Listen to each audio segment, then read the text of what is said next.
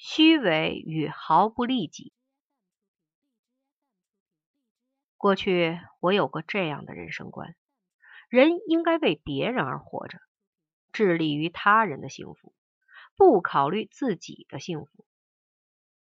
这是因为人生苦短，仅为自己活着不太有意思。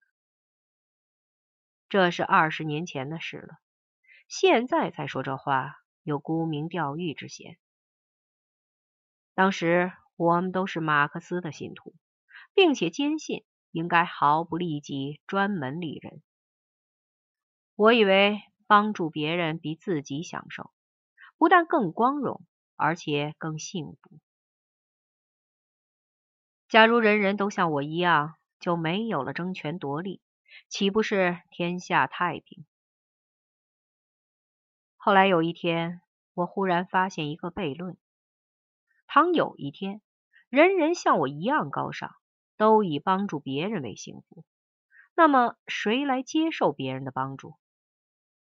帮助别人比自己享受幸福，谁乐意放弃更大的幸福呢？大家毫不利己，都要利人，利归何人？这就是我发现的礼让悖论。设想有一个美好社会，里面住的都是狂热分子，如我之辈，肯定不会太平。你要为我，我要为你，恐怕要争到互挥老拳，甚至拔刀玩命。其他民族咱说不准。我们中国人为了礼让打架，那是绝对可能的。再说，我们专门利人，人家专门利我，利就成了可疑的东西。利己很坏，受人利也难受。比如吃饭，只有人喂我才能吃，自吃是不好的。一利己，二剥夺了别人利他的机会。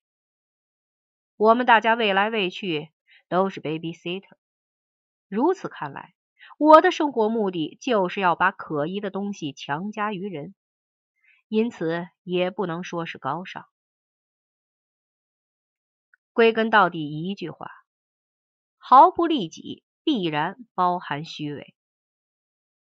等到想通了这一点，我也不再持有这样的人生观。从那时到现在，想的都是。希望我有些成就，为人所羡慕；有一些美德，为人所称道。但是为时已晚，大好年华已经空过。唉，蹉跎岁月，不说也罢。